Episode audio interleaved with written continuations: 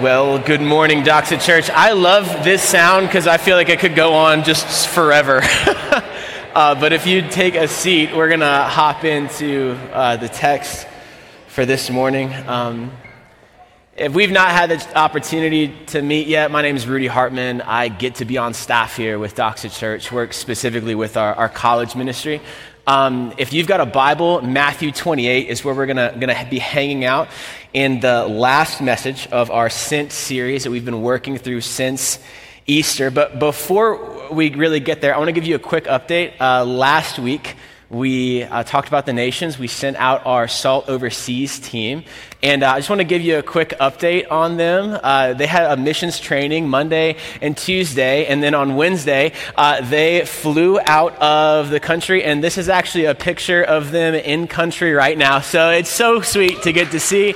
Um, just really, really proud of those men and women. We just ask you to continue to, to pray for them by the kindness of God, for the people of God on the mission of God. Um, they've got a full summer ahead of them, but they're in country, and we're just really, really, really excited. Um, and as we were dropping them off on Wednesday, a couple thoughts crossed my mind as I went through the airport. One, my wife Molly and I are walking back to the car, and we're just both kind of sad that we're not getting on a plane.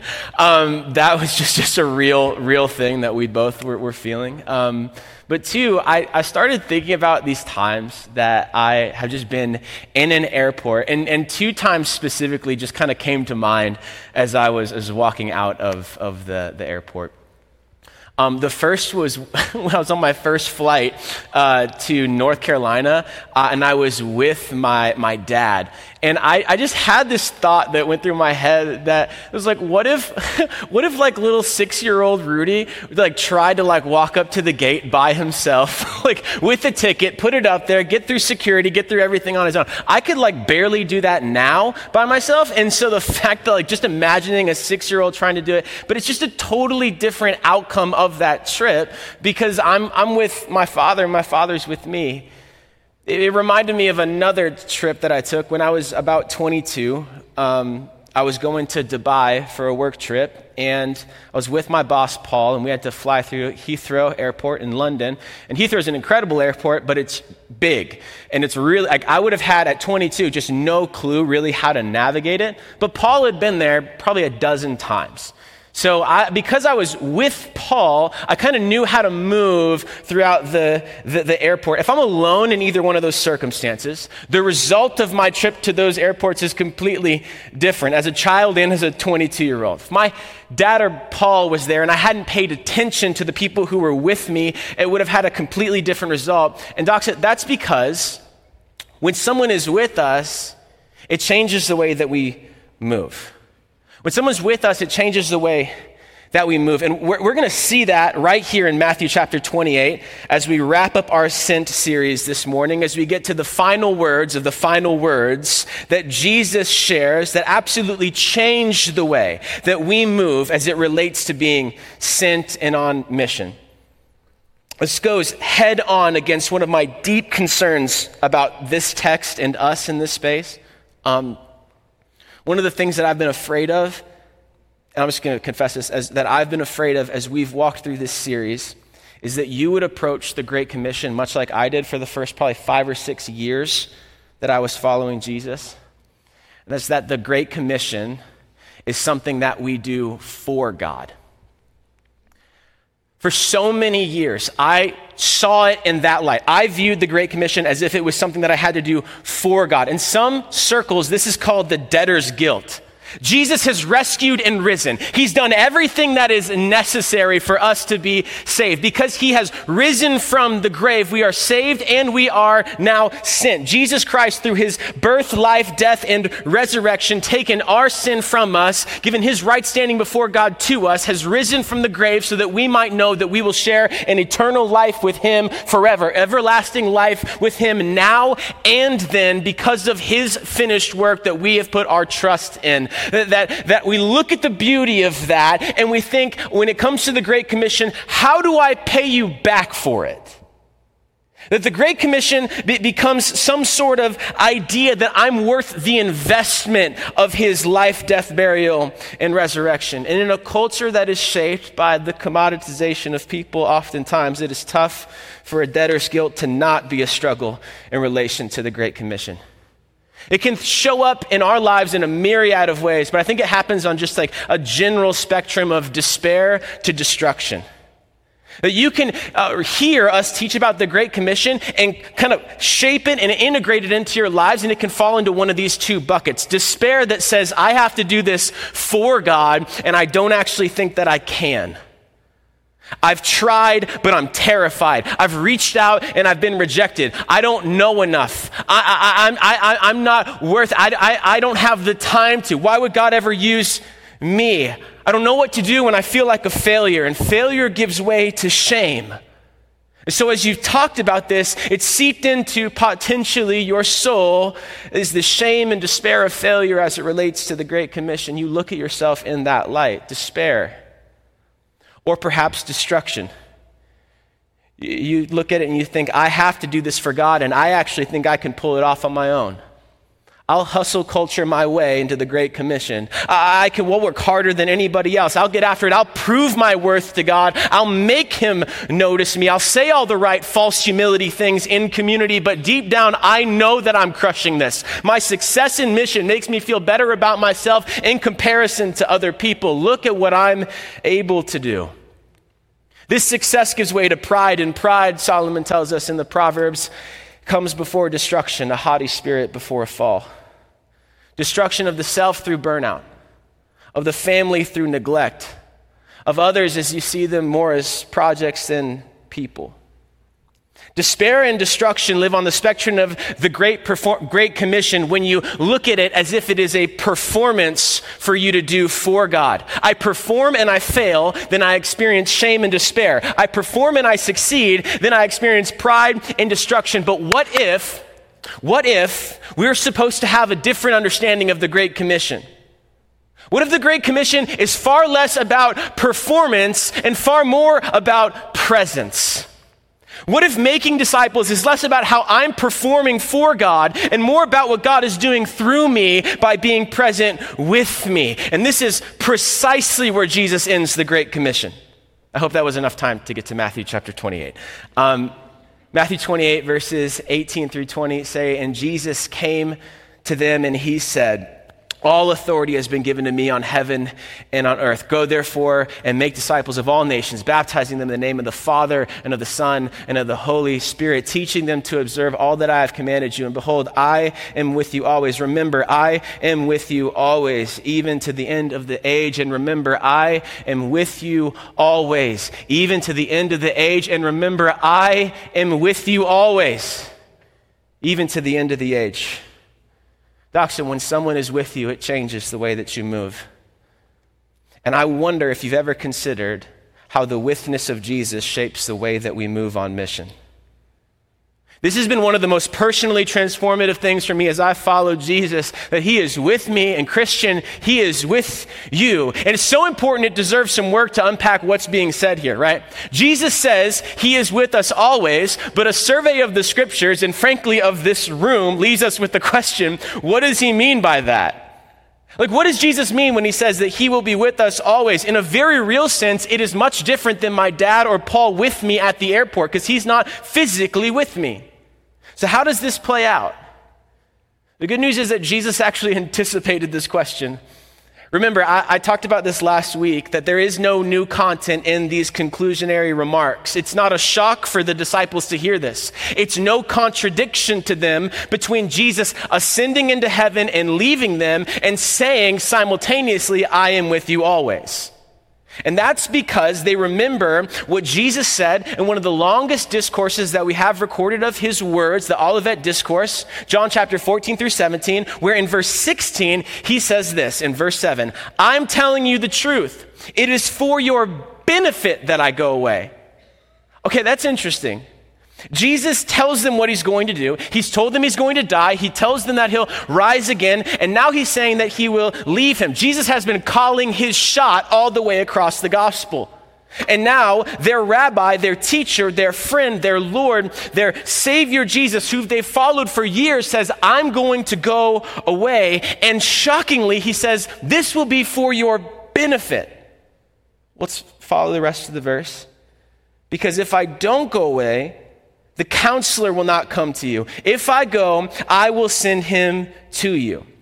All right, so Jesus acknowledges that he's going to go away, but he will send another counselor, another helper. He will not leave us alone. John 14, he will not leave us as orphans. He says that he will send us the Holy Spirit of God that the Spirit of God would be received by and live within all those who have put their trust in the finished work of Jesus. I was thinking this as Dylan was getting baptized, that it is all believers at all places at all time. Dylan doesn't have Holy Spirit Jr., like Dylan has the Holy Spirit, just like the oldest saint in this room has the, the, the Holy Spirit. The Spirit in us that gives us life, as Paul says in this classic if then statement in Romans 8 11 that if the spirit of him who raised Christ Jesus from the dead dwells in you, he who raised Christ Jesus from the dead will also give life to your mortal bodies through his spirit that dwells in you. So, to summarize this, in the words of J.D. Greear, Jesus is saying that the counselor, the Holy Spirit in you, Christian, is better. It is of benefit to you. It is a greater benefit to you than having Jesus physically beside you. It is for the benefit of his disciples that he goes so that he can be with them always by his Spirit. And now that begs the question what does the Holy Spirit do? And there is a long answer for that, and I'm sure many of you have different answers to, to that based on perhaps your upbringing or experience in church or non experience in church where you're like, what the heck does that even mean? But I just want to answer this question with the words of Jesus. Just a few moments later in John 16, 14, where Jesus says about the Holy Spirit that he will glorify me because he will take what is mine and he'll declare it to you. What's the Holy Spirit do? Here it is. The Holy Spirit glorifies Jesus. No takers, that's for you. The Holy Spirit glorifies Jesus. All right, wah, wah, wah, fancy church word alert. Okay, so we're going to deal with that. What does that mean that the Holy Spirit glorifies Jesus? Okay, I did a little bit of musical theater in school. Some of you are like, that's not surprising. Um, I was Nathan Detroit and Guys and Dolls, musical theater folk, you're my, my people. Um, and there were moments in the show where you would see a bunch of stuff happening on the stage. Multiple characters were interacting with one another, but the tech team in the back would bring the lights down, and there would be a single kind of spotlight that was fixated on one or two characters, and it was intended to communicate that what was happening where the light was illuminating, what was happening in that one place actually was more important and needed to be more paid attention to than anything else that was happening on the stage. And this is precisely what the Holy Spirit does in glorifying Jesus. The Holy Spirit glorifying Jesus is much like that. The Spirit of God shines a spotlight on the Son of God, Jesus Christ. He is lifted up in importance, He is illuminated. The Spirit of God draws our attention to Him. He glorifies Jesus by taking what is Christ and declaring it, making it known to you, including, hear this, Christ's presence. So let me sum this up for you in a sentence. The Spirit of God in you is the presence of Christ with you and the power to glorify Christ through you. The Spirit of God in you is the presence of Christ with you and the power to glorify Christ through you. In another way, the Spirit of God is the empowering presence of Christ. He is with us in a fuller way than we could possibly imagine because He is not simply next to us, but by His Spirit, Christ is truly with us always. It is in this withness that the Spirit of God glorifies Christ in us and through us, puts a spotlight on Christ in us and through us. And He does this in at least four ways. Four ways formation, filling, fruit, and fulfill. That's for free, right? Okay, four F's. Um, formation, filling, fruit, fulfill. So, first, formation. Romans chapter 8, verses 15 through 17. It'll be on the screen. For you did not receive a spirit of slavery to fall back into fear. Instead, you received the spirit of adoption, by whom we cry out, Abba, Father. The Spirit Himself testifies together with our spirit that we are God's children, and if children, then heirs, heirs of God and co heirs with Christ, if indeed we suffer with Him so that we might be glorified with Him. Or this picture of adoption is incredibly powerful as it relates to the way that the Spirit of God forms us into the children of God that we become when we put our trust in Jesus. Let me say that again. That the Spirit of God forms us into the children of God that we become when we put our trust in Jesus. Now, that might sound a little bit confusing if you aren't acquainted with the process of adoption. The process of adoption does not end when the paperwork is finalized. Some of you in this room are intensely acquainted with the realities of adoption, others aren't, so let me get into this. If and when you are adopted into a family, the legal paperwork is signed and it is official, legally true, that you are adopted. It's done. That, that is sealed, finished, kaput. It's over. Legally, that's true. The rest of the adoption process is every vital moment after that where you are learning how to be a part of this new family. You go from orphan to adopted, and then you begin to learn how to live as a member of your new family, as a carrier of this new name. You start to learn how this family acts. How do they love? How do they serve? How do they suffer? How do they speak? How do they care for one another? How do they show compassion? You spend your first of every night in that house. You spend your first night in that house, and you don't know the answers to those questions yet. You're adopted. Nothing will change that because it's legally true. And now you are vitally being formed into becoming a part of that family. That's the formative role of the Holy Spirit of God. He is the Spirit by which we cry out, Abba, Father. He teaches us how to know God as Father and know Jesus as our older brother, how to love one another as brothers and sisters in Christ as a part of that same family well, how to look at those who do not know Jesus and long for them to be a part of the family of God. He teaches us how to be a child. He teaches us how to suffer with Christ so that we might be glorified with Him. The Spirit of God forms and matures the people of God more fully into the children of God that you already are, Christian. All of this so that Christ might be glorified through you. That as you transform and change and you become more like Jesus, the, the, the, the, begotten Son of God, it is the work of the Spirit shaping and forming you so that your life, who you are and how you are, points to, spotlights, and glorifies Jesus Christ. So the Spirit forms and the Spirit fills. There's this interesting verse in Ephesians chapter 5 that speaks to the idea of being filled by the Spirit. Ephesians 5:18 says, "And don't get drunk with wine, which leads to reckless living, but be filled by the Spirit." If you dig into the language here, what's being said is, hey, be being filled by the Spirit. It's this idea of a continual filling, that you should orient our lives for the Spirit of God to fill us so that what constantly comes out of us points to and glorifies Christ. Simultaneously, it's a warning that we can run to things and fill ourselves with things that are not going to glorify Jesus, that are ultimately contra mission as it relates to the Great Commission. So let's just deal with the text. Don't get drunk with wine, which leads to reckless living. You can look to wine, you can look to alcohol for what only the Holy Spirit can offer.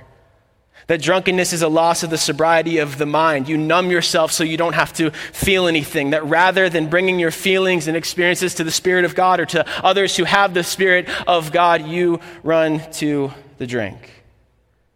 We fill ourselves with it to escape what is around us. He says that, that leads to reckless living. Alcohol is the clear example here, but what if you don't drink? Or what if drunkenness isn't where you lose your sobriety? What if substance abuse isn't where you lose your sobriety? I would be willing to bet that there is something in your life that you are tempted to run to and be filled by. Perhaps you run to and attempt to be filled by greed.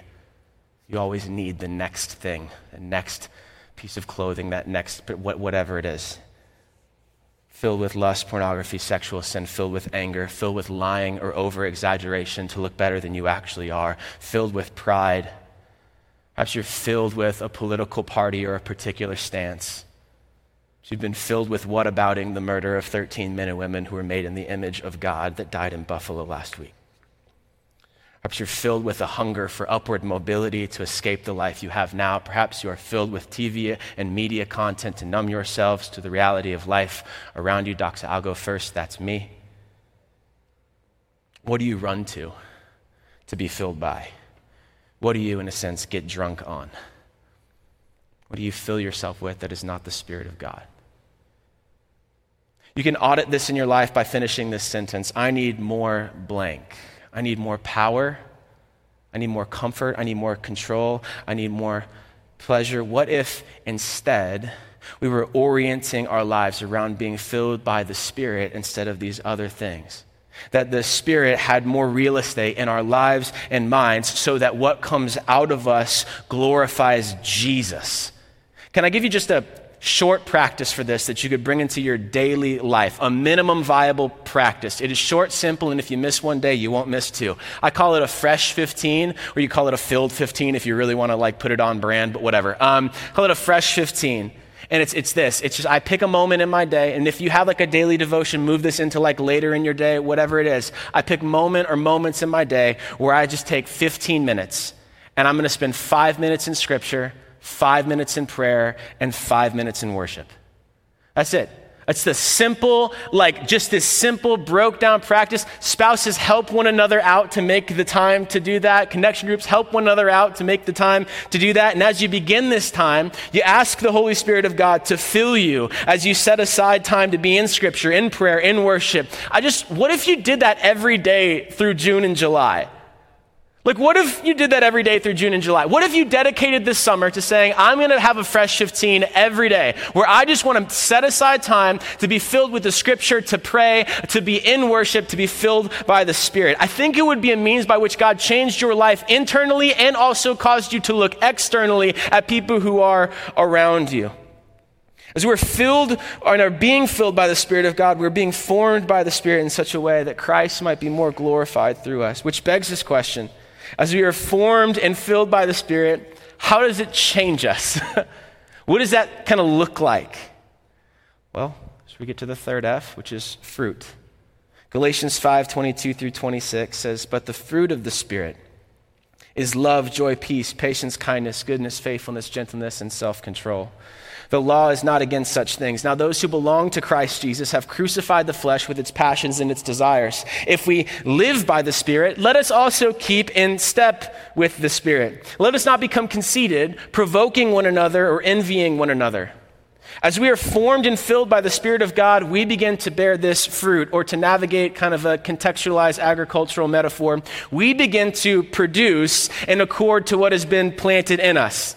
Think of it like this, Doxa, I've never walked by a tree and heard it groan. like I've never walked by a tree and heard it going, oh, like it's trying to like produce something that it's it's not. Apple trees produce apples. It, it, it produces a fruit because what it is is shaped by what it does. As we've been filled by and formed by the Spirit, it is the fruit. This fruit is what the Spirit produces in us and through our lives to glorify Christ. What we are, men and women in Christ who are formed by and filled by the Spirit, shapes what we do, which is seen in this category of the fruit of the Spirit. The fruit of the Spirit is a collective singular. Each of these aspects of the fruit are seen together because it is collectively the attitude and character of Christ Himself which is matured and made known in and through your life by the Spirit of God. Filled with and formed by the Spirit that glorifies Christ, what comes out of us is the character of Christ Himself. The Spirit of God cultivates this character of Christ within you. It means that as you mature in Christ, as you study Scripture, as you grow as a disciple of Jesus, as you follow the way of Jesus, you're being formed by the Spirit. And the Spirit glorifies Christ in you as He is forming these attributes within you, so that when the pressure is on, when circumstances are not ideal, when everything falls apart, what comes out of us is this fruit of the Spirit. What is cultivated in us comes out when circumstances crush us, they squeeze us. This fruit we are filled by forms the way that we interact with one another, so that as we love one another, we prove, in the words of Jesus, to be his disciples. That as we love one another, as we're patient with one another, as we take joy in one another, as we're at peace with one another, as we are patient with one another, as we're kind to one another, as we show goodness to one another, faithfulness to the gospel within one another, gentleness to one another, self control in relation to our lives, Christ is publicly glorified in us. This plays right into the Great Commission because it creates an integrity to the way that we make disciples. We become more like Jesus and we make disciples who become more like Jesus. Yo, you can teach what you've heard, but you will reproduce who you are. So, as the Spirit of God shapes who you are and how you are, you'll be able to help others love and follow the way of Jesus as you make disciples, to echo Paul, that, so that you can say with integrity, Follow me as I follow Christ. This fruit is born in your life. Check it at the end of this. It says, Against these things there is no law. Another way of saying this kind of in the positive is that by these things, by this fruit, by this character cultivated by the Spirit of God, we glorify Christ. We are formed, filled, there's fruit, and then finally, there's a fulfillment. Acts chapter 1, verse 8 says that you will receive power when the Holy Spirit has come on you, and you will be my witnesses in Jerusalem, Judea, Samaria, and to the ends of the earth. We are empowered by the Spirit as witnesses of Jesus so he can fulfill that great commission through us. I love this because it absolutely crushes the idea of performance and replaces it with the centrality of presence. Consider this. Basically, every time that Jesus talks to his disciples that we have recorded, and he says, Hey, he, he says at the end of his great commission, he says, Wait for me, wait for the Spirit, wait for the Spirit, wait for the Spirit, wait for the Spirit. Like, why why does he do that? he does that for at least one reason so that they would know that they were not fulfilling the Great Commission on their own for Jesus, but rather that Jesus, by his Spirit, was fulfilling this Great Commission through them. That as Christ fulfills the Great Commission through us by His Spirit, He is glorified through us by His Spirit that is in us. Jesus sets this pace from the beginning that the mission of God could not be separated from the Spirit of God, just so you know. In the words of Jesus in John 15, you can do nothing apart from Him, including fulfill and obey the Great Commission. The empowering presence of the Holy Spirit obliterates at least four lies that we are prone to believe as it relates to the Great Commission, as it relates to sharing the gospel and making disciples. Four lies that may honestly be living in this room. Lie number one that you might have is that you might look at yourself and say, I actually don't think I have what it takes to share the gospel to make disciples. I've got news for you. On your own, you don't. But you're not on your own, Christian. You have the empowering presence of God dwelling within you. You have the Holy Spirit. This is the withness of Jesus shaping the way that you move on mission. Romans 8 11, again, the same Spirit that raised Christ Jesus from the dead lives in you. 1 Corinthians chapter 12, the Spirit of God has given you gifts for the purpose of uniquely expressing and pro- proclaiming the gospel where you are. We need your gift, and you need the gift of the person next to you. If you're afraid, join in the prayer of the early church, who was also afraid. In Acts chapter 4, where they prayed, Now, Lord, consider their threats and enable, empower your servants to speak your word with great boldness. On your own, you don't have what it takes, but I've got great news. You're not on your own. You have the Holy Spirit of God. Lie number two I don't know enough. I don't know enough. I love this verse. 2 Corinthians 4, verse 13 says, And since we have the same spirit of faith, in keeping with what is written, I believed, and therefore I spoke, we also believe, and therefore we speak. You are going to want to write this down. If you know enough to believe, Christian, you know enough to speak. If you know enough to believe, you know enough to speak. Gospel fluency is a skill that is developed over time and training, but don't let a perception of your own education be an excuse for disobedience. Most of us are educated beyond our obedience, anyways. So if we know enough to believe, let's speak. I love this. Jesus says to his disciples about the Holy Spirit in John 14, 26, that the Helper, the Holy Spirit, who the Father will send in my name, he will teach you all things, and he will bring to remembrance what I have said to you. Let the Spirit of God teach you as you lean into the scripture. You read what Jesus has said. You bring that into your life, and He illuminates the text in and through you, and He will bring those things to remembrance. If you know enough to believe, you know enough to speak. Lie number three I don't have time. I love this one um, because my sharp answer is to say that you don't need time. I think an easy line here, an easy line that I could throw at you would be like, if you're too busy to share the gospel, you're too busy. That's true. but let me take a different tack. You don't need more time. What you need is missional agility with the time and in the places that you are. Here's what I mean Matthew chapter 28, you go back to it, it says, Go and make disciples. It's been mentioned before, but a, a, different way of understanding this in the original language is that as you are going, make disciples.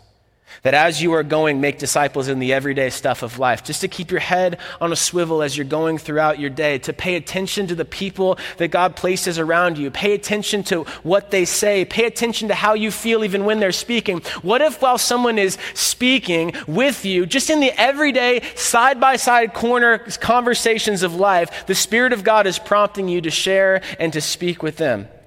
As you're going out and about on your day, that there's someone you're talking with and something comes to mind to share with them.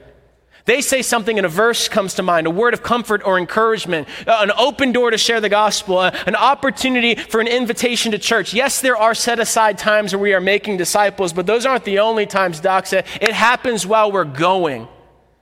I saw this Tuesday um, I was trying out for an ultimate team that I'm almost for sure not going to get on. Um, and I was talking with a guy that was, uh, was playing with uh, after our scrimmage. Kind of, he's sharing some of his life, I'm sharing some of mine, talking about Doxa, talking about the church. Um, and Jen, uh, who's a member here, recognizes me. We all chat for a second, and she looks at them and she says, Hey, you should come to Doxa.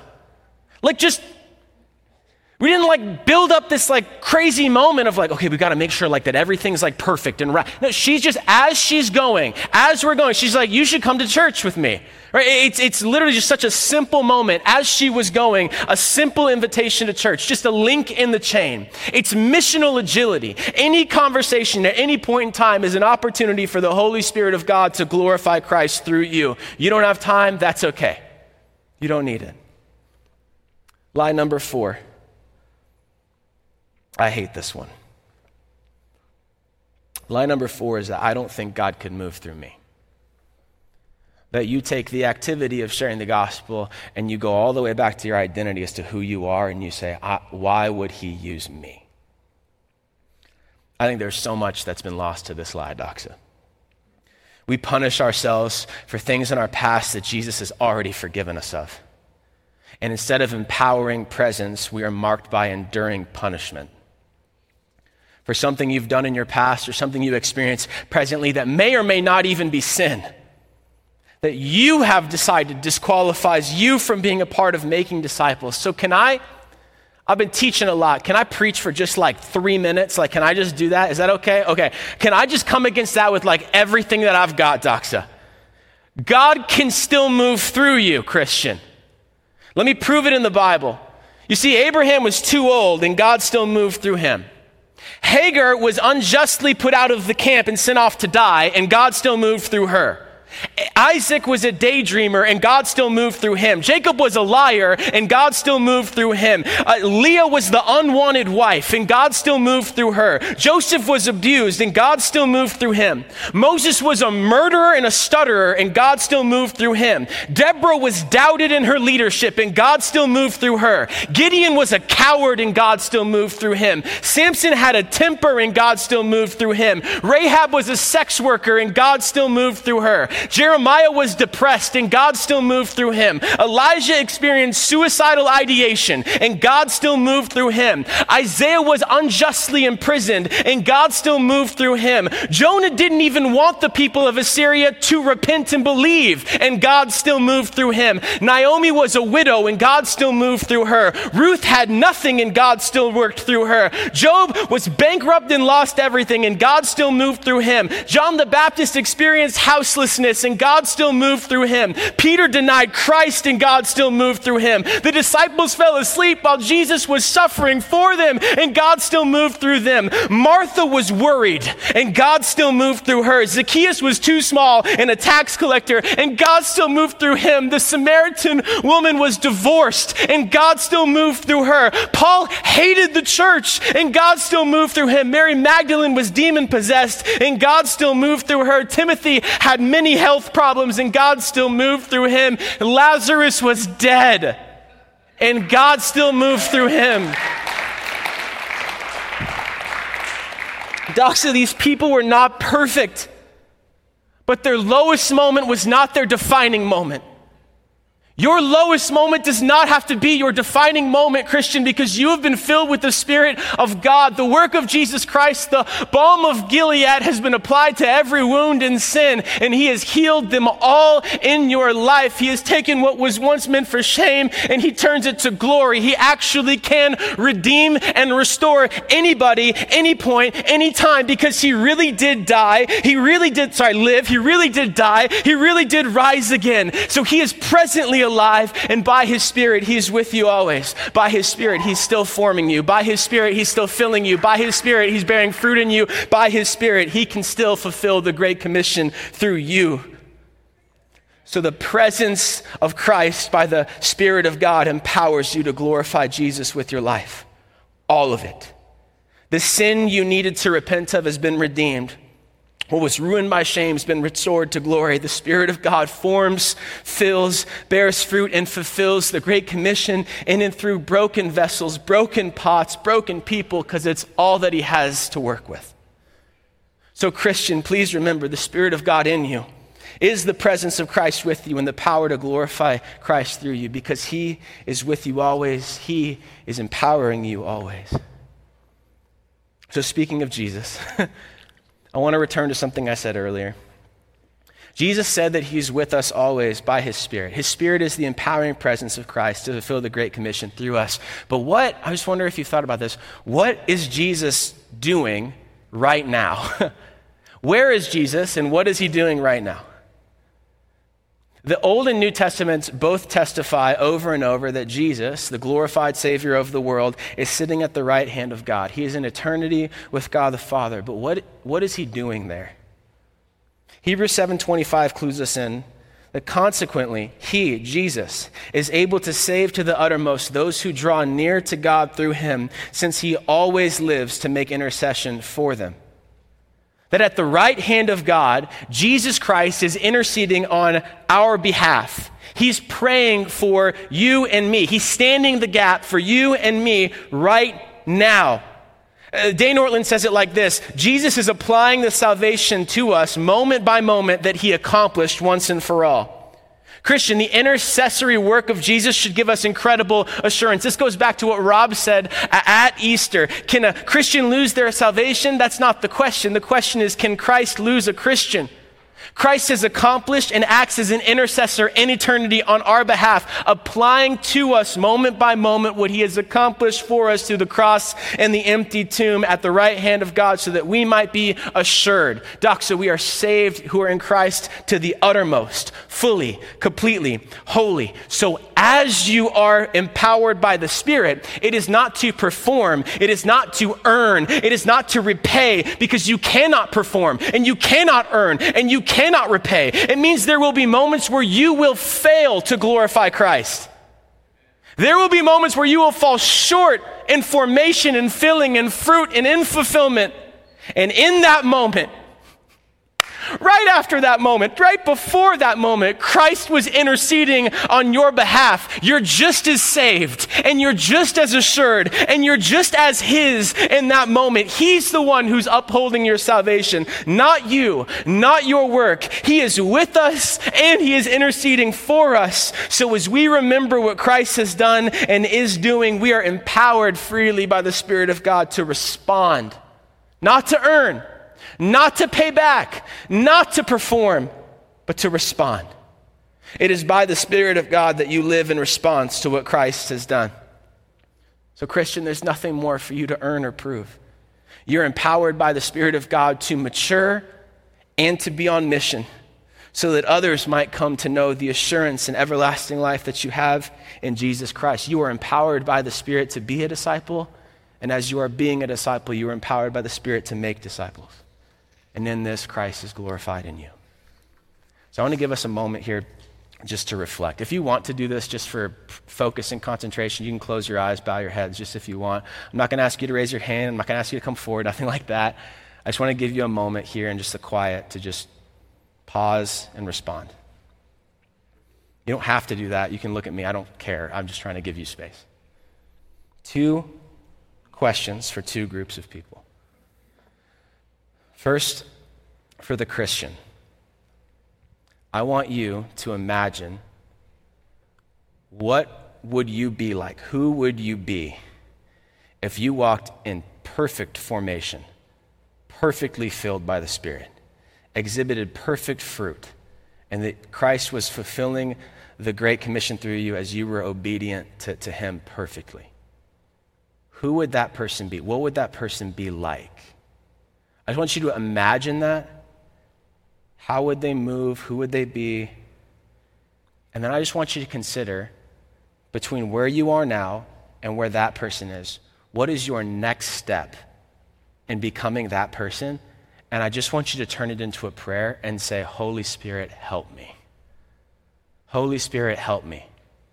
Holy Spirit, help me to take that next step. Holy Spirit, help me to walk in you. Holy Spirit, help me to be formed so that I might glorify Christ, to be filled so I might glorify Christ, to be bear fruit so that I might glorify Christ, to fulfill this great commission so that I might glorify Christ. You might just need to say, Holy Spirit, help.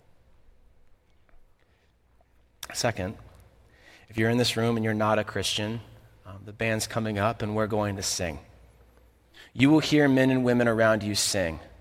And in that moment, the Holy Spirit of God will empower them with one voice to proclaim the good news of Jesus in song to put a spotlight not on the stage and not on a vocalist, not an instrumentalist, not on the person behind you that has that really good voice, but on Jesus.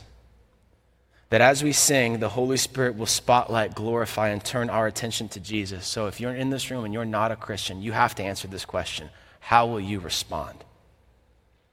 What will you do with who Christ is and what he has done?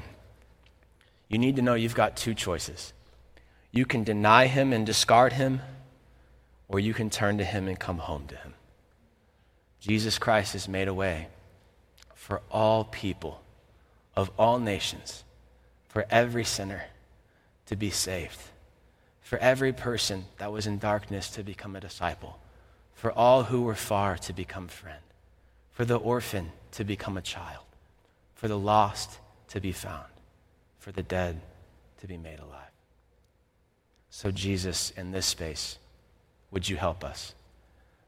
Help us to glorify you. Help us to glorify you by becoming more like you, by being filled and being, being filled by your Spirit, by bearing fruit, by fulfilling this great commission. That you would do that through us as you're with us. Help us to pay attention. Help us to be obedient. May we know the voice of our shepherd and we follow it. Now, for those who are here that don't know you, I pray that you would rescue and that you would save. Jesus, they would turn and they would come home. Jesus, we love you. It's in your name that we pray. Amen. Let's respond that way.